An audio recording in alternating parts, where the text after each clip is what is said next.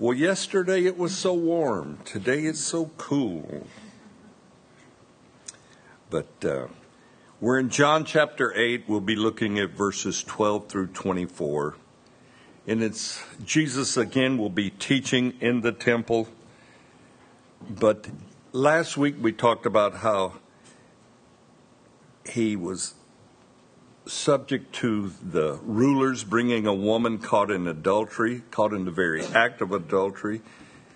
And the scribes and the Pharisees, they pressured Jesus to condemn this woman.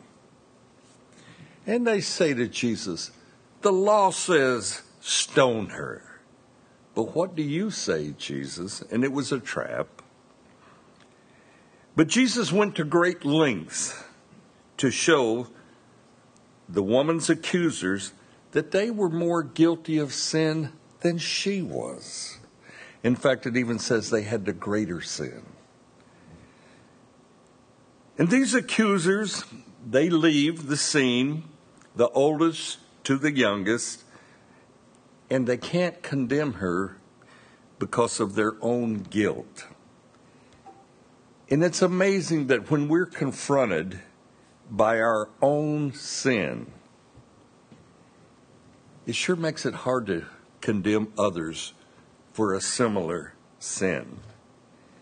And the only sinless one in that whole episode, of course, was Jesus.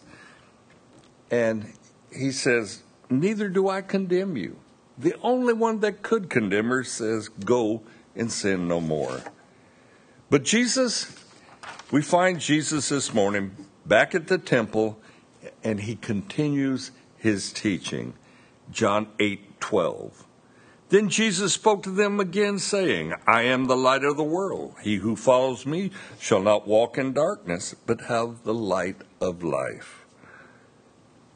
Jesus has again come before the people, and he is teaching the people, and he's describing to the people who he is. And he's not shy about that. He's upfront and simple of who he is. The, uh, the rulers that brought this woman before Jesus, and that interrupted his teaching and his declaration of who he is. And Jesus says, I am singular. I am the light of the world. And this is going on during the Feast of the Tabernacles. Now, during this Feast of the Tabernacles, well, it's right after that, they had a ceremony which they would call the illumination of the temple. And they would light two gigantic, large chandeliers, and they were so bright that they, it would illuminate all the city. And they did this in remembrance of when they were out in the wilderness and they would be led by a pillar of light at night.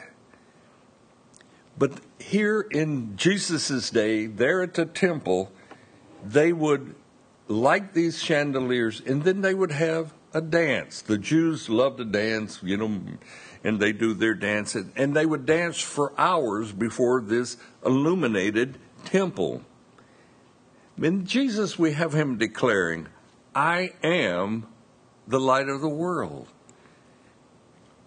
And he who follows me will not walk in darkness, but have the light of life. Jesus is taking advantages of the ceremonies there in temple uh, where they light up and everything is lit, and he uses that to make a point. But light is essential physically and emotionally to each and every one of us. And Jesus says, I'm the light of the world. What a statement.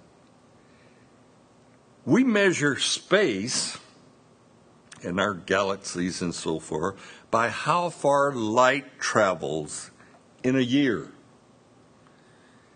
I think it's 5.8 trillion miles, something like that. It's unbelievably big numbers and we get overwhelmed by the vastness of space. Our galaxy, the Milky Way, is 100,000 light years across it. Just our galaxy. And there's millions of galaxies. And Jesus, he states, he is the light of the world. What a profound truth he's laying out there.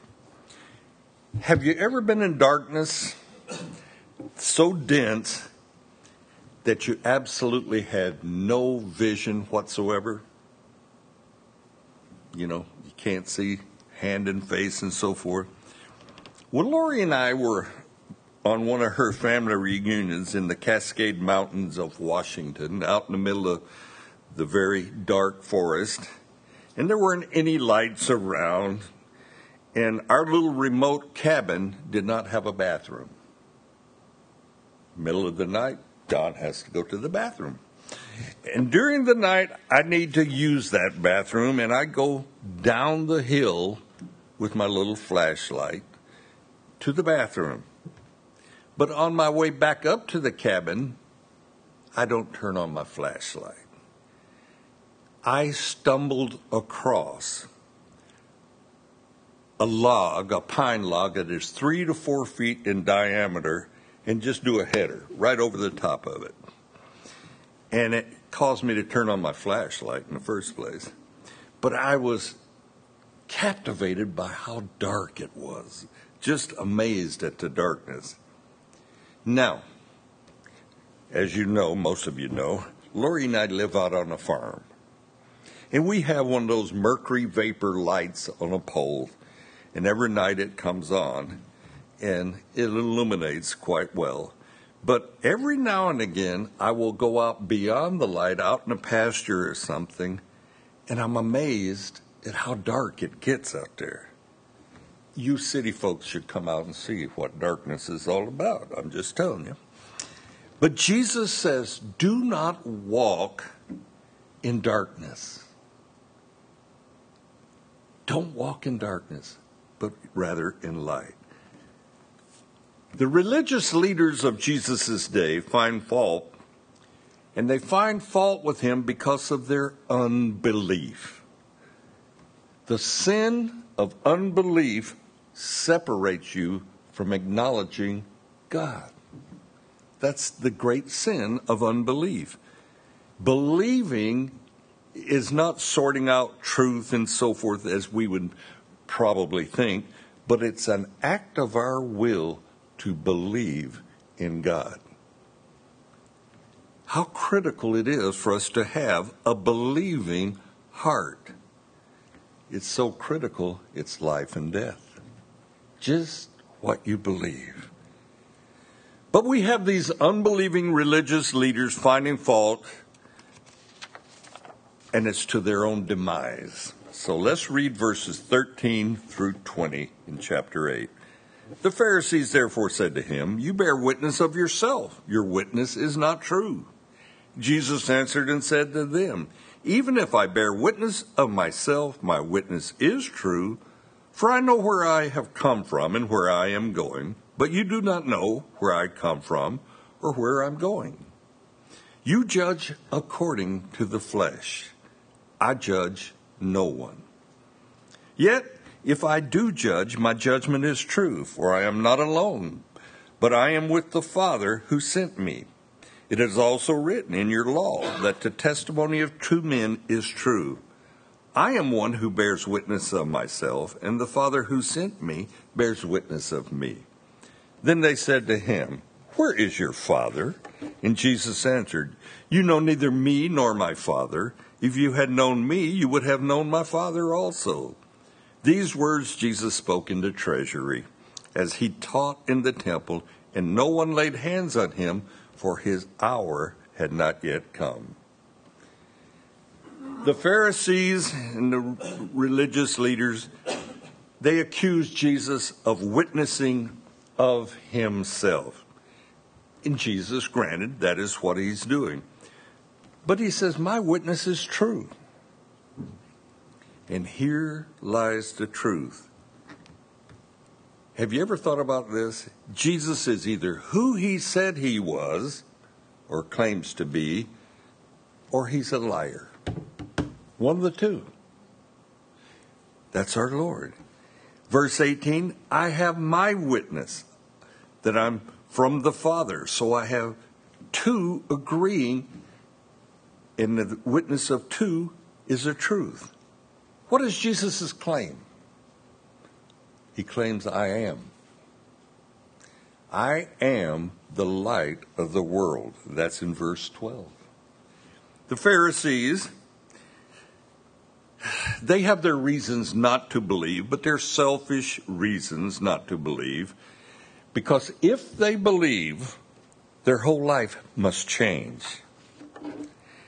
First, they will lose their authority over the people, and they must submit to the authority of Jesus.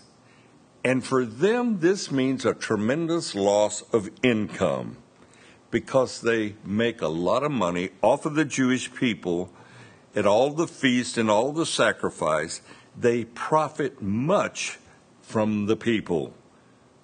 So, for the Pharisees and the religious leaders to believe, it's not going to happen because it's going to be a non-profit situation for them. They cannot become rich off the people.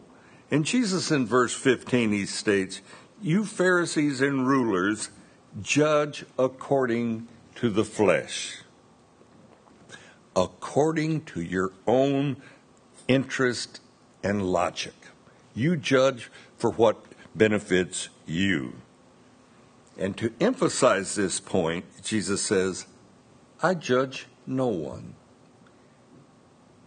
Isn't that interesting? The only one who could judge says, I judge no one. And that included the woman that they have just brought before him caught in adultery. He doesn't ju- judge her. And these Pharisees are frustrated, so they begin to throw accusations at Jesus. In verse 19, where is your father?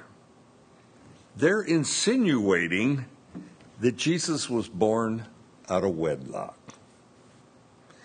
Your birth, Jesus, is illegitimate. They're cruel and they're also misinformed. But we saw their intent of their heart with the woman who was caught in adultery. And then Jesus points out their unbelief. They, he points out their unbelief in himself, plus the unbelief they had in God the Father. God the Father, whom these leaders are supposed to make known to the people the purpose of a scribe, a ruler, a priest, or a pastor is to point people to God. My job is to point you to God. It's that simple. And how can any religious leader openly declare God to the people that do not know God? Jesus says, You don't know Him. You don't know my Father. You don't know how to act, how to believe. Let's finish this passage in verse 21 through 24. Then Jesus said to them again, I am going away, and you will seek me, and you will die in your sins. Where I go, you cannot come. So the Jews said, Will he kill himself? Because he says, Where I go, you cannot come. And he said to them, You are from beneath, I am from above. You are of this world, I am not of this world. Therefore I said to you, that you will die in your sins, for if you do not believe that I am, and then He, you will die in your sins. Jesus has firmly stated a truth. I'm going away, and then you're going to seek me. But because of your unbelief, you will die in your sins. An unbeliever, Jesus is saying, cannot go where he is going. Well, where is Jesus going? He's going back to heaven. Jesus knew he would return to heaven, and who's going to follow him? His disciples, you and I, believers. In verse 22, the Jewish leaders have a question, and that says, will Jesus kill himself? They think he's talking about him committing suicide. And that is a mortal sin to any Jew. It's murder. You can't murder your own self. You can't die being a murderer. And their hatred for Jesus will not allow them to consider spiritual truth. We've all heard it said, There is no one so blind as he who will not see.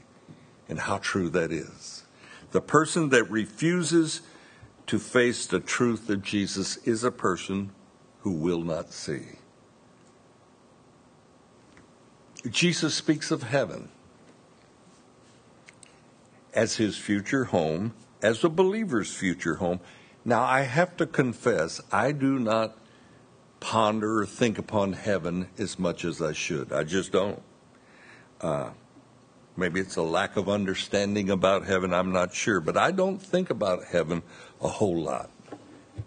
I can't even get past the millennium. But anyway, here Jesus speaks of going back to heaven, and the religious leaders think Jesus is talking about killing himself. Verse 23, Jesus clarifies it and he says, I am from above. You are from this world. I am not of this world. And that's three declarative statements that he makes there. I am from above. You are of this world, and I am not of this world. Verse 24, and therefore you will die in your sins if or since you do not believe. What do they not believe? They do not believe his claim that he is or I am. The he there, if you have a New King James, is in italics, meaning that it was added. He really said, I am. The, new, the Jews know what I am refers to. It's the name that God told Moses to use of him. Back when Moses was called to be the deliverer of Israel. And Jesus now uses that same emphatic term, I am. I am God. And apart from me, apart from belief in me, you will die in your sins. Jesus just made the path of salvation very narrow.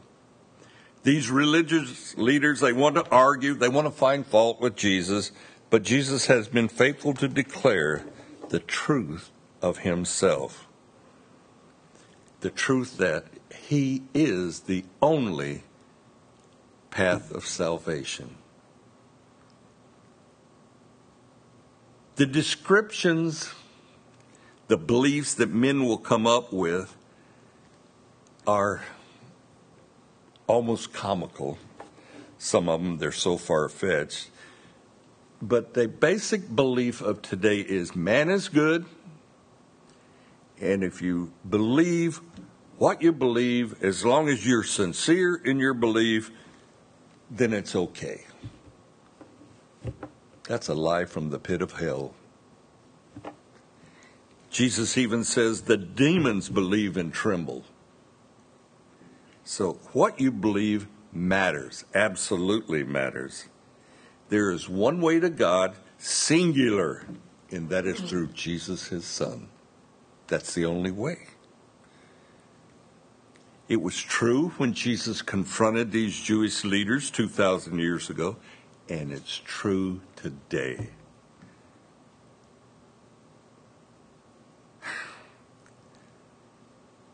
Some some people will argue like the Jewish rulers argued, but the truth remains salvation is only through Jesus. That's it.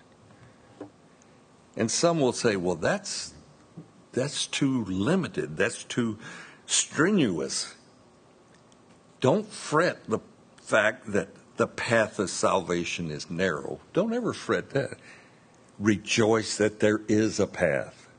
There's what you're to be glad about, and to rejoice in the fact that God has shown you the path of salvation. That's why we're gathered here. We're gathered here in the belief that Jesus is God and that He is our only way of salvation and our only way to heaven. Don't let that offend you. Rejoice that we have a way to heaven. Amen? Amen. Let me get you a stand. We'll close in prayer. You're just in time, Mike?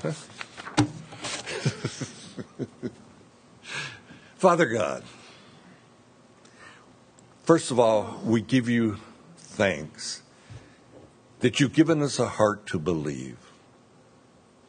Lord, you've overcome our simplistic logic, our fleshly logic, and you've shown us the truth of you, Jesus, by your Spirit.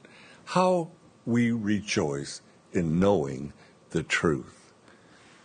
Lord, we will rejoice throughout eternity because of that truth that you've embedded in our hearts and put into our lives. So we rejoice.